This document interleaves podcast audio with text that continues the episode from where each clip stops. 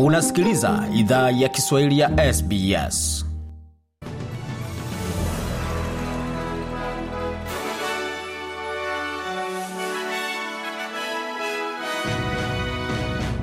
Karibu katika makala ya idhaa ya Kiswahili ya SBS. Hapa ni muktasari wa habari katika taarifa za habari za hivi sasa. Kiongozi wa Umoja wa Mataifa asema enzi ya kuchemka kwa dunia imeanza. Serikali ya Albanizi kuwasilisha tena mswada wayo wa nyumba wenye thamani ya dola bilioni kumi bungeni wiki ijayo, na mahakama ya rufaa ya Kenya yasitisha amri ya kutotumika kwa sheria mpya ya fedha nchini Kenya. Na katika taarifa za michezo, Matildas wa Australia wapata kiboko chao katika kombe la dunia la FIFA mjini Brisbane. Hii hapa taarifa kamili ya habari. Serikali ya shirikisho imetangaza itawasilisha tena mswada wayo muhimu wa nyumba vikao vya bunge vitakapoanza tena kutoka likizo yake ya majira ya baridi wiki ijayo Jumatatu 31 Julai. Mswada huo wenye thamani ya dola bilioni kumi kwa jina la Housing Australia Future Fund umekwama ndani ya seneti tangu Machi, chama cha Greens na chama cha mseto vikikataa kuunga mkono. Alipozungumzia mswada huo, waziri mkuu Anthony Albanese alisema kwamba madai ya chama cha Greens kwa kusitisha kwa ongezeko ya kodi ya nyumba haiwezekani kwa sababu hiyo ni jukumu ya serikali ya jimbo. Naibu kiongozi wa chama cha Liberals kwa upande wake Susan Lee amesema kwamba mswada huo wa nyumba haujapitishwa ndani ya seneti kwa sababu ni mswada mbaya. Waziri wa masuala ya kigeni wa Australia Penny Wong amesema usalama na ushirikiano katika kanda ya Pacific itakuwa juu katika ajenda pamoja na mazingira katika mazungumzo ya OSMIN. Waziri wa masuala ya kigeni wa Marekani pamoja na waziri wa ulinzi walikutana na washiriki wa Australia kabla ya kufanya mkutano na waziri mkuu Ijumaa. Senta Wong ameeleza shirika la habari la ABC kuwa Marekani ina mahusiano ya kina katika kanda hili. Wanasayansi wamesema kwamba Julai inaelekea kuwa mwezi wenye joto zaidi katika rekodi za dunia. Shirika la utabiri wa hali ya hewa la Umoja wa Mataifa la huduma ya mabadiliko ya hewa ya muungano wa Ulaya ya Copernicus imesema kuwa kuna uwezekano mkubwa mwezi huu utavunja rekodi za joto. Alipozungumzia hoja hiyo, katibu mkuu wa Umoja wa Mataifa Antonio Guterres alisema data iliyotolewa na mashirika yako sambamba na utabiri wa mabadiliko ya hali ya hewa na madhara kwa watu yatakuwa mabaya.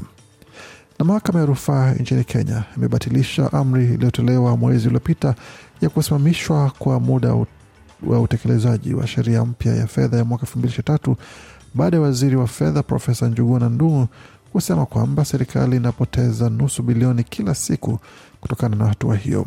Kwa mujibu wa gazeti la Nation la Ijumaa, jopo la majaji watatu wa rufaa limeondoa amri hiyo iliyowekwa Juni 30 wakati rufaa iliyowasilishwa na waziri Ndung'u ikisubiriwa.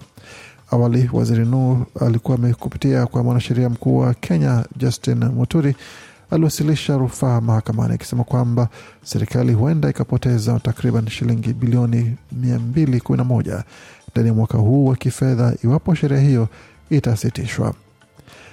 Na rais wa Burundi Evariste Ndayishimiye Ijumaa amewasili kwenye mji mkuu wa jimbo la Sichuan wa Chengdu kusini magharibi mwa China ili kuhudhuria hafla ya ufunguzi wa michezo ya 31 ya shirikisho la michezo ya vyuo vikuu vya kimataifa kwa maarufu FISU pamoja na kutembelea China. Hiyo ni ziara ya kwanza ya rais Ndayishimiye nchini China tangu aliposhika madaraka Juni mwaka elfu mbili ishirini.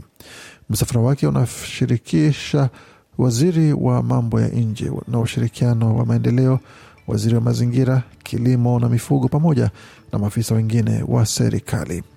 Mara kwa mara rais huyo amekuwa akisema kuwa Burundi inachukulia China kama rafiki na mfano mzuri, akielezea kuwa nchi yake ingependa kuendelea kuimarisha urafiki na ushirikiano na taifa hilo ili kupata maendeleo ya pamoja.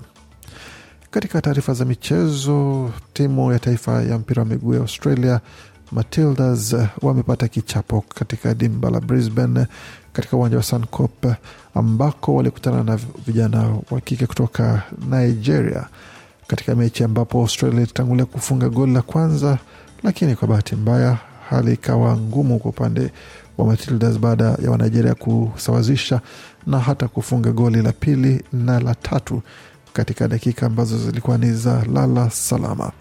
Licha ya Australia kuweza kurejesha goli moja na kutoa matumaini kwa maelfu ya waliokuwa ndani ya uwanja huo wakishabikia timu ya taifa, hatimaye mechi iliisha kwa magoli matatu kwa mbili kwa upande wa Nigeria. Sasa Australia inahitaji kupata ushindi dhidi ya Canada kwa ajili ya kuweza kuwa na matumaini ya kuendelea mbele katika hatua za robo fainali.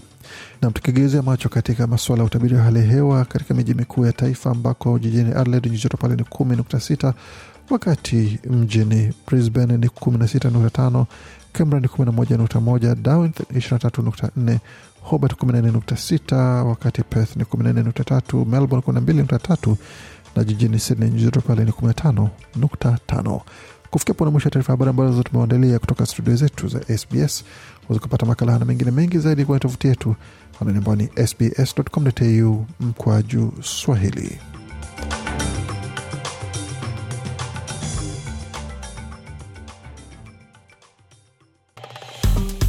Penda, shiriki, toa maoni, fuatilia idhaa ya Kiswahili ya SBS kwenye Facebook.